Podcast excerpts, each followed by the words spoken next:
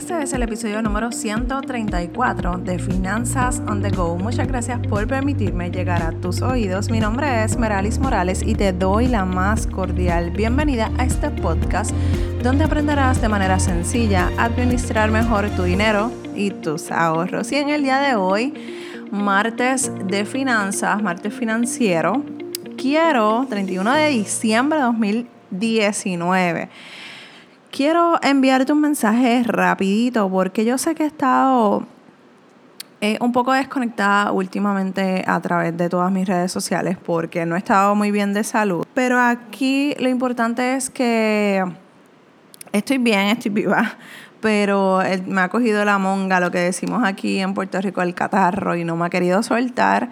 Y pues como ustedes saben, estoy embarazada y no, y no puedo este, tomar cualquier medicina, así que esto ha, dilatado un poco el proceso. El clima aquí en Puerto Rico tampoco está muy favorable, que digamos. Pero quiero eh, enviarte un mensaje.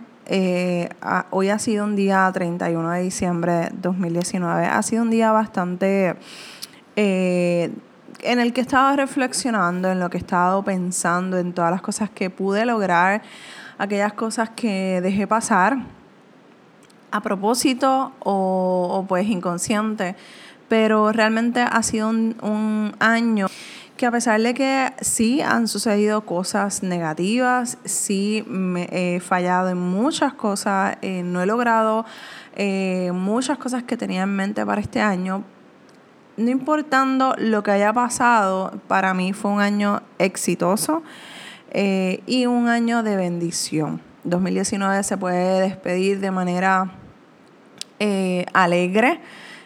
No, obviamente me encantaría estar al 100% en mi salud, pero como todo, eh, yo estuve analizando hasta eso y pensando esto, porque muchas veces, y esto está pasando mucho, muy seguido en las redes sociales, tengo muchas amistades que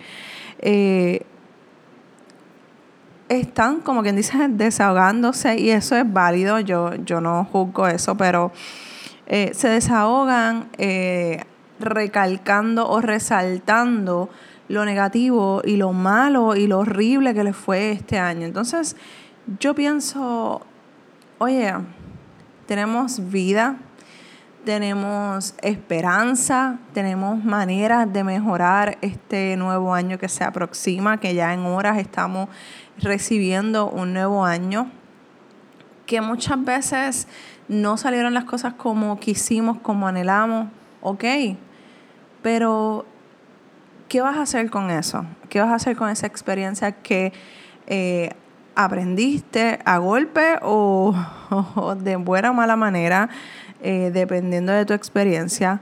¿Qué vas a hacer con eso? ¿Qué vas a hacer con esas malas decisiones que tomaste este año? ¿Te vas a autoflagelar y te vas a decir, no, tú tuviste la culpa, Meralis, tú hiciste esto, tú hiciste lo otro, no hiciste... No, realmente eh, debemos de utilizar esas eh, malas experiencias y malas decisiones para decir, ok, me equivoqué en el 2019, pero en el 2020 va a ser diferente. Voy a tomar control de mis finanzas, voy a tomar control de mi vida, voy a tomar control de aquellas cosas que en el 2019 se me fueron de las manos. Y quiero que quiero que lo veas de esa manera, no quiero que te vayas frustrada o frustrado de aquí. Eh, al contrario, quiero que recibas el 2020 con mucha bendición, que no importando lo que hayas pasado, a muchas, varias personas que conozco, pues eh, se tuvieron que, mudar de casa porque las iban a perder. Tengo amistades que se divorciaron, que perdieron su familia, que, que tuvieron pérdidas físicas eh, este año. Pero no quiere decir que el 2019, a pesar de que haya sido fuerte y doloroso, quiere decir que todo fue marcado por algo negativo en el 2019 algo lindo, algo positivo, algo tuvo que haber pasado que te haya hecho sonreír. No todo lo que haya pasado en el 2019 estoy segura que fue malo o negativo para tu vida. Sonríe recordando esas cosas buenas que te, que te pasaron, recordando esas personas especiales que ya no están con nosotros. Dándole gracias a Dios que, estamos aquí eh, dando la milla extra, que el 2020, todas esas metas que no pudimos cumplir en, en el 2019, las vamos a estar trabajando. Y eso es lo que yo quiero que te propongas, que lo tengas claro, porque el 2019 si venimos a ver de un día, un día para otro, es el cambio básicamente de un día más. O sea, si mañana al despertarte vas a tener la misma actitud que tuviste hace dos semanas, de el mismo lunes, el mismo martes, el mismo miércoles y así sucesivamente, y no cambias tu actitud, de nada vale que sigamos pasando y recibiendo nuevos años y recibiendo nuevos meses y seguimos con la mala actitud.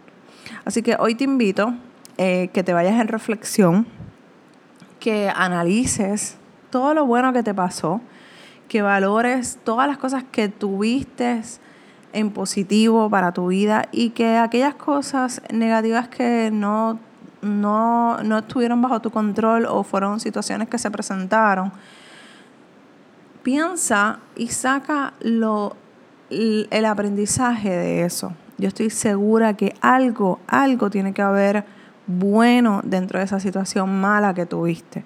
Por lo menos algún aprendizaje puedes sacar de eso. Yo espero que tengas una feliz, que hayas tenido una feliz Navidad, que, que este nuevo año venga con muchas bendiciones, con mucha salud para, para ti, para tu vida. Y no importa cuántos años recibamos, cuántos días recibamos, aquí lo importante es de qué manera y de qué, de qué forma lo vas a estar recibiendo, cuál va a ser tu actitud ante un nuevo año, ante un nuevo mes, ante, un nuevo, ante una nueva semana. Te deseo lo más lindo, lo más hermoso que pueda traer este 2020. Recibo un abrazo desde Puerto Rico y no me queda más que darte las gracias por entender, por tu apoyo, por escucharme cada semana eh, durante este año. Para mí ha sido un honor poder estar contigo en este proceso de mejorar tu finanza y de ir creciendo junto contigo en tu emprendimiento. Un abrazo fuerte, apretado desde Puerto Rico y nos escuchamos en el próximo episodio de Finanzas on the Go. Bye.